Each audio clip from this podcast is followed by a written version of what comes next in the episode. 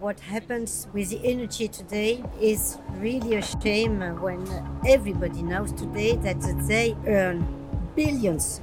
I don't want to pay these bills. I don't I cannot pay these bills. How has this even happened? It's dangerous if we have a very cold winter and people cannot heat their house. People will die. Should you speculate on energy? Should you speculate on bread and food? There is this group of companies that are making profits that they could never have dreamt of. And this is something, at least now, that we are putting a stop to. You know, when you have a profiteers in a crisis, it causes such a moral destruction of a society. Il Presidente! Ma cos'è la sinistra? Resolution is adopted. I just got my energy bill and it's gone up 150 euros a month. It's happening all over Europe. Meanwhile, companies are making record profits. How has this even happened and what can we do about it? Welcome to Take a Left, the podcast from the Socialists and Democrats in the European Parliament. We're talking about the energy price crisis and the progressive response. Essentially, our response is that we want to tax these excessive profits and use the revenue from this tax to reduce people's bills. We're getting somewhere with this on an EU level. In Strasbourg, I spoke with the S&D Vice President Mohammed Chahim about what is happening to reduce our bills next month.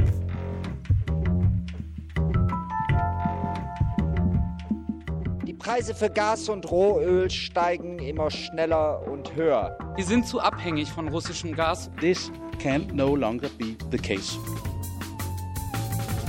So, Mohammed Chahim, welcome back to Take a Left, the podcast from the Socialists and Democrats. Um, it's a very scary time. A lot of people are getting their energy bills, and they're astronomically high.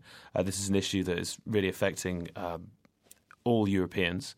I just want to start off the bat and say, why are energy companies profiting while people struggle to pay their bills? You cannot profit while we are having an energy crisis, or you can even say an energy war. Uh, it doesn't make any sense. I mean, uh, people at the end pay the bill and it's a bit of uh, you know a bit of c- cynical, you could say, yeah, that there is this group of companies that are making profits that they could never have dreamt of, and this is something at least now that we are putting a stop to. As a socialist democrat or as a member of the S&D group, I would like to see even to go one step further because there are not only energy companies that are ridiculously profiting from the situation. We see also in other sectors that the prices are rising. And What's happened to get us to this point? Like, why is it that these? How how can they even profit? we can produce electricity using uh, water power, wind, solar, nuclear, gas, coal, and so what happens is that you know it's a demand and supply market, and when there's a higher demand than there's supply, you will add another margin to the capacity of production, and that margin, the technology and the cost price, sets the price for the whole uh, market. So, and now, gas is the most expensive way uh, to produce electricity. Hence, that's the way, uh, that's the price that's used to sell any other uh, electricity produced in any other way. And and is that like locked in? Can we can we change that? No, we did it. Yeah. I mean, we've been asking for it for quite a while.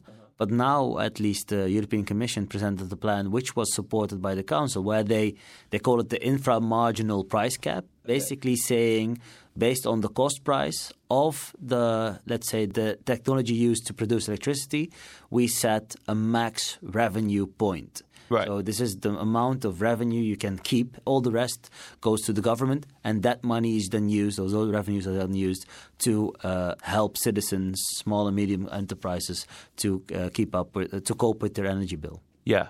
But obviously, we're seeing this is on an EU level. We're seeing a lot of different responses on national levels as well. Do you think that we're doing enough to coordinate it and to, to do it on an EU level? What we saw is that it took quite some time to get us here to come with a EU-wide strategy. You know, made the Portuguese and the Spanish government coming with a consumer price cap to protect citizens from high energy prices, uh, which was uh, so uh, at the end uh, approved uh, by the European Commission because it's based on state aid rules, etc.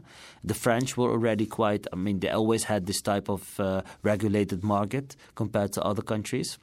The Belgians already had like a social tariff This has been existing for many years, but during COVID, they even extended, uh, let's say, the the scope. Uh, who can, who will be able to make use of that social tariff? So we see left and right quite some uh, countries where government took the appropriate action, Yeah. but like Europe-wide approach was missing, and I think now with uh, the package that they took was a very strong intervention in the market. We would never would have expected the Commission nor the Council to take that decision, and I think it's a right step. I think there are some other steps that we still need to take uh, in order to make it like a full package because.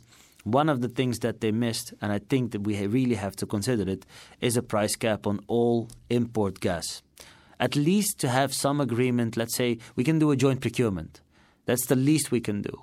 Even ESMA, who is the oversight uh, authority uh, on these uh, uh, markets, states in a letter, they say that over the past months, they've experienced a lot of volatility in the market, and they and the number of times that trading halts have been triggered on the relevant EU trading venues seems to be very low.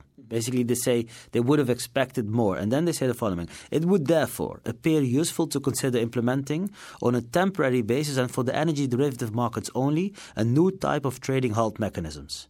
So basically, the ESMA, they state that we need specifically for the energy markets temporary new instruments to halt uh, trading in the case of too high volatilities based on speculation or market uh, disruptions or manipulations.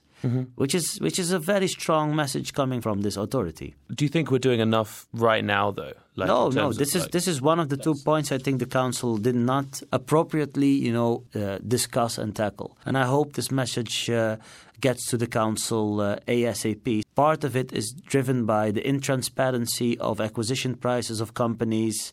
It's not only the oil and gas companies or the final suppliers of energy that make ridiculous profits. It's also the the, the let's say the intermediate uh, buyers and sellers that we don't uh, regulate. I mean, you can buy buy it on the market and sell it, and we do not know how much this happens and how many times. And do you think because obviously these companies are sending you the bill, they're sort of doing it with like a sort of, oh, I'm so really sorry to pass this on to you, but this is the price.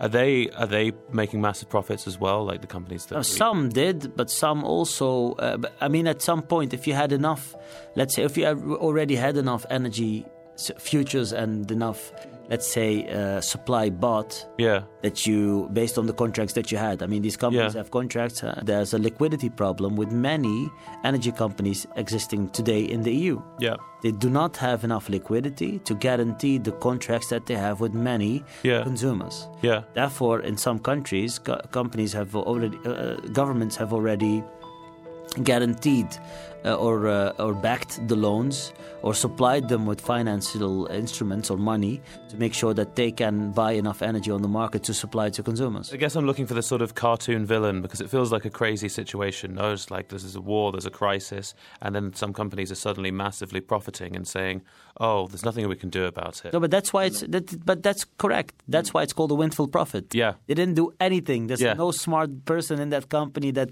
that could have that envisioned this and therefore should ha- I mean there are no merits here. Yeah, and what we're trying to do is to to stop that. Yeah, and and now the thing is that you know we want to take away the windfall profit, but now some of them are helping, asking us to help them because of the liquidity problems. Yeah, exactly. Which is which is also fair. yeah, The bottom line is we have to rethink our energy. Let's say we have looked at it from a market perspective.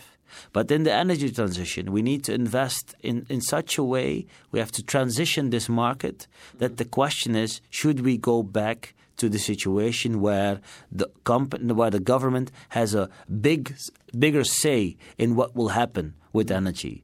Basically, energy is a primary, uh, not life source, but uh, uh, let's say one of the demands that you have, like food and like it's like water right. and no, not right. It's it's it's, it's something you need. You know, uh, necessity. necessity. I mean, uh, why would we leave this up to the market? Indeed, yeah. This is, this is, I think, a fundamental discussion. And what you what we also see is that Energy de France has been nationalized. Yeah. I mean, they were not very vocal about it, but it's happened. It's the biggest energy company, if I'm not mistaken, in the world. Uh-huh. I think the Germans have nationalized or will nationalize one or two energy companies, maybe even a third one. Uh-huh. So we're heading into a direction where we say that this is a basic need of human beings, Mm-hmm. and therefore we cannot, we should think about how to make sure that people have, let's say, a basic, uh, how we fulfill this basic need. I mean, it's very dangerous if we have a very cold winter and people cannot heat their house. People will die. Mm-hmm. And uh, also now, let's look at, you know, we want to uh, improve equality more. Just imagine a child living in a house where they cannot afford electricity. Mm-hmm. How can they do school? Mm-hmm. Uh, looking at all the techn- uh, all the uh, you know devices that you need to, I mean, to even do your homework. Mm-hmm. I mean, these these are fundamental uh, discussions we should should have, Mm-hmm. and I believe we should much more regulate this market than it has been regulated in the past. We see now steps being taken that where uh, I think they are in the right direction, but maybe we should assess whether we should go one step forward. Um, where we should discuss this from a utility perspective. Is this a basic need, and how can we organize that? Mhm. And didn't we give away too much of the market to private companies? Mhm. Should you speculate on energy? Should you speculate on bread and food? I mean, this is something we have quite severely regulated. The number of times, for example, uh, flour or rice can be traded in a day is limited to get rid of speculation because at the end of the day, it's not about the profits that people make, it's also about to make sure that this commodity gets to the people that need them. Mm-hmm. And the same holds for energy, I believe. We cannot speculate. Intuitively, it's wrong. Absolutely. So this is long term, become climate neutral by 2050, it, change the way the energy market works. But, and you say, you say we're, we're changing things in the way that we buy energy and how that works and introducing things there. What do we do in the short term? Like, what's going to happen over the next few months? People are worried. People are getting bills that are going massively up and they're not turning the heating on. Are we going to be helping people soon? Yes, so uh, uh, um, so by getting by the basically the price cap on the different electricity technologies and the solidarity contribution from the gas and oil companies, we will have enough money to compensate uh, consumers, maybe even some small and medium enterprises. It's uh, this is, is a model that we see almost in every uh, member state, or there, there are plans to introduce it. So Mhm. for this, so I think we can dramatically decrease or drastically decrease the energy bill of people, but at the same time, we need to invest a lot of energy savings energy savings, energy savings, energy savings. I mean, I, I was talking to some people, and uh, they, I mean, to take LED. Even in this building, there's, there's not every lamp is an LED lamp. If we would in, uh, replace all non-LED lamps in the EU with LED lamps, how much do you think we can save? We'll save 65 billion euros a year. Okay. And we can it's and, and, and we will save an equivalent of around 500 coal plants. Okay. This is quite significant. Yeah. I mean, these measures are not the ones, you know, are not the, you know, decarbonize industry measures, but these are things we can do tomorrow. Yeah.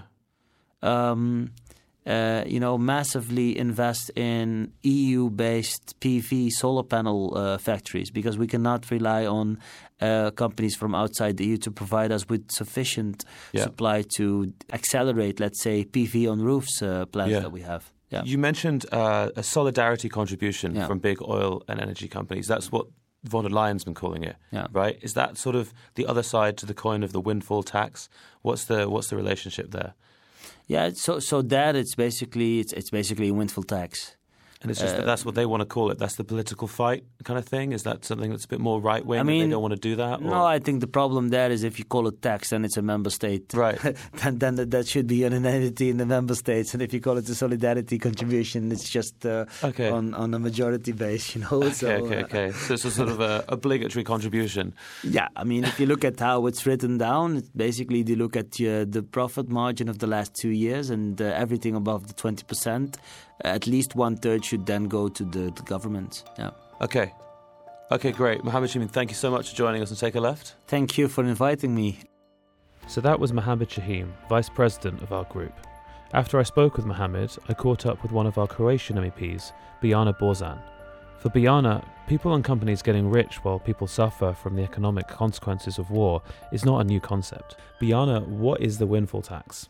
Well, in simple words, uh, windfall tax is a tax on excessive profits. We are talking about uh, big energy companies in this crisis, uh, which earned 500% uh, more or even more than that. In the times of crisis, And on the other hand, citizens uh, felt a burden of the crisis and struggled to pay their bills. It's it's so unfair. We talk about uh, more than 100 billion euros that we can redistribute to uh, member states and to those in need. So we're going to hit these big energy companies with taxes. We don't talk only about energy companies. We also talk about every company that earns extra profit in times of crisis. It's digital companies, uh, pharmaceutical companies, and the others who uh, had excessive profits, and on the other side, side citizens had uh, difficulty to um, pay their bills. Citizens are not the ones who uh, have to uh, carry the burden of the crisis on their backs alone. We just want to be fair. And what's the impact of people and companies making money out of this situation? You know, when you have profiteers in a crisis, it causes such a moral destruction of a society. I saw that because I come from Croatia, which was in a war 30 years ago. And after the war, we went to a transition period, which was so unfair because uh, some people, small number of people, were war profiteers and that caused a more destruction in a country. So I saw that once. I don't want to see that again ever in yeah. my life. And this is uh, when we have times of crisis. It's um, times when uh, some people just cannot manage on their own. You know, some some yeah. people just recognize where they can, uh, with speculations and other other uh, things, they can earn some profits and then uh, use this situation for themselves and the others stay alone, you know.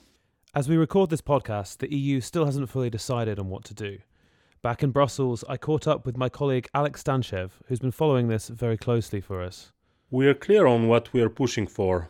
As the Socialists and Democrats group, the alliance of center left parties in the European Parliament, we're calling for this windfall tax on all companies who have made excessive profits. But another key thing is that we're calling to resolve the situation that brought us here. It really is crazy that wind power, for example, has to cost more because the gas prices have gone up. The system is broken. And we're going to fix it. Yeah, we're going to fix it. And Dan Nica and Mohammed Chahim have been pushing uh, to reform the energy market with an end uh, to manipulation. And now things are starting to change. And by the way, these calls they made the first calls long before the Russian invasion to Ukraine. So the problems we have are not entirely due to the current crisis in Europe. Okay, so so there we have it. As we release this podcast, people's energy bills are doubling, tripling, and, and more, uh, and some companies are profiting off this. Uh, right now, what we want to do in the in the short term is fix that with a windfall tax in the next few months. But long term, we need to change the market, save energy, and, and I guess build more renewables. There's a lot to do. There is. Thanks to everyone who's listened. Uh, look after yourselves and see you soon.